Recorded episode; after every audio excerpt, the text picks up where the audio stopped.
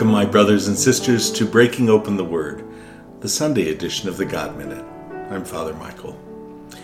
Beloved of God, today we celebrate the 27th Sunday in Ordinary Time, the first Sunday in October this month. The Gospel chosen for us today is taken from the 17th chapter of Luke's Gospel. It's verses 5 through 10. So let's take a minute, place ourselves in the Lord's presence that we might listen to his word spoken to us to inspire and give us grace. The apostles said to the Lord, Increase our faith. The Lord replied, If you have faith the size of a mustard seed, you would say to this mulberry tree, be uprooted and planted in the sea, and it would obey you. Whom among you would say to your servant who has just come in from plowing or tending sheep in the field, Come here immediately and take your place at table? Would you not rather say to him, Prepare something for me to eat, put on your apron, and wait on me while I eat and drink? You can eat and drink later. Is he grateful to that servant because he did what was commanded? So should it be with you. When you have done all that you have been commanded, say, We are unprofitable servants. We have done what we were obliged to do. The Gospel of the Lord. Praise to you, Lord Jesus Christ. Johnny's mom came rushing out of his room yelling, That room is a pigsty. I thought I told you to pick up your clothes. I did, Mom. I did exactly what you told me, replied Johnny. Are you kidding me? There are clothes all over your floor, she said. Yes, replied Johnny, but I picked them up looked for a place to put them, and realized the floor had the most room. Did exactly what he was told. We are unworthy servants. We have done what we were obliged to do. I don't know about you, but when I first heard that phrase in the gospel, it made me sort of uncomfortable the last thing I want to be is a unworthy, not useful servant. It just sounds hopeless and kind of ordinary. But, like every word that comes from the mouth of God, there's always something deeper to be discovered, isn't there? So, after further reflection of this gospel and that particular phrase in relationship to the whole gospel, we might come to discover that in order for our faith to be increased, we have to come to know the one in whom we place our faith and trust.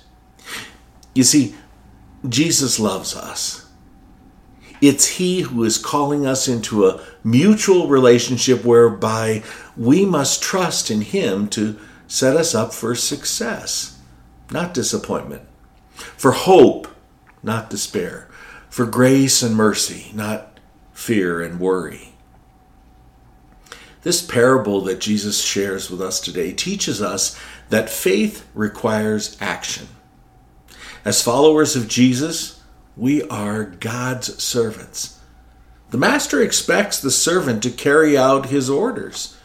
When the servant returns from working in the fields, he also has housework to do. His master does not feel indebted to his servant for his fidelity in doing what he's already supposed to do, what are part of his duties.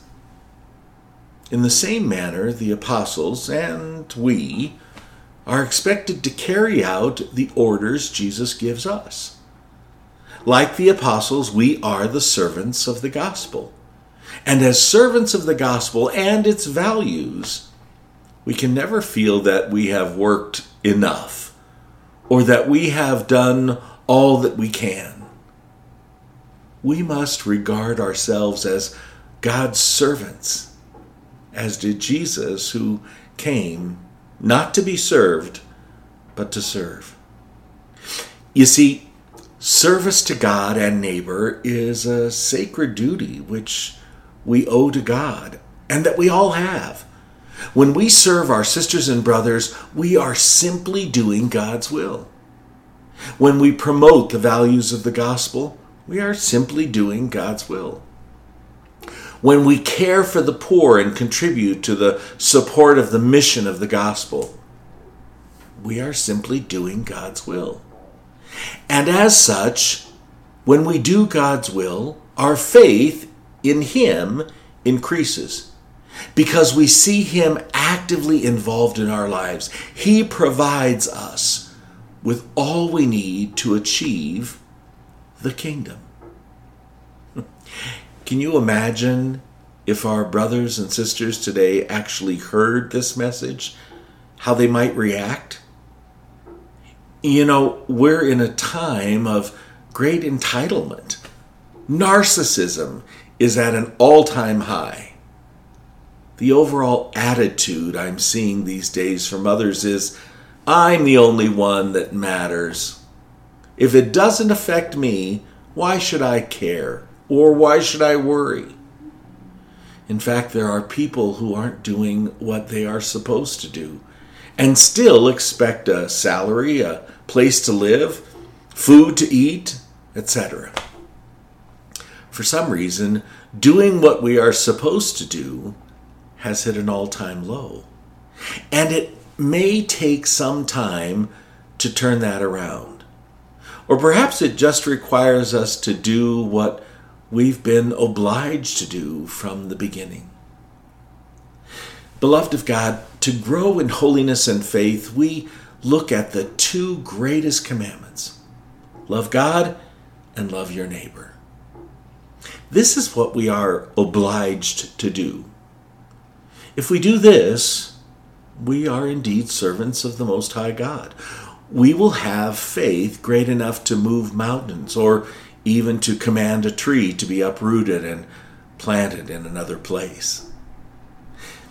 Doing what we are obliged to do is a selfless act, a necessary act, a holy act which increases our love. And being a servant of God, well, in truth, the rewards are eternal.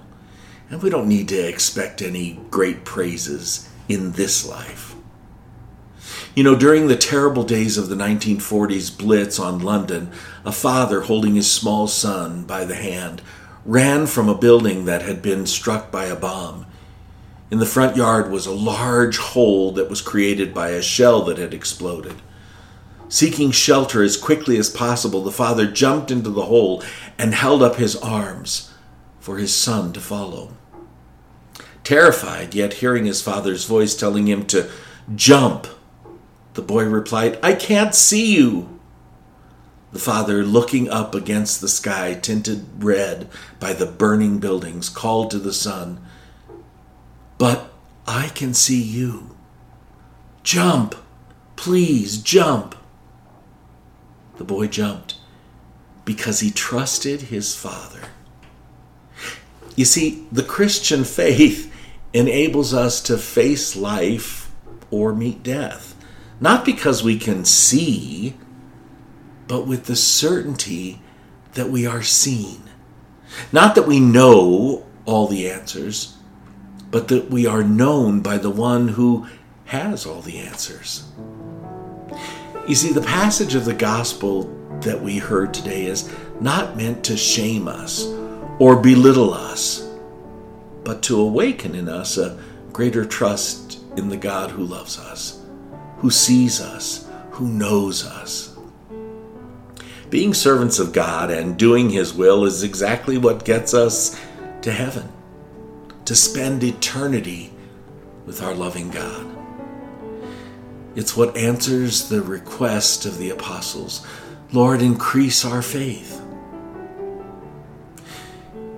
My prayer for us beloved of God, is that each and every one of us is well on our way to being unworthy servants who are doing what we've been told to do, doing everything we can to help others do the same.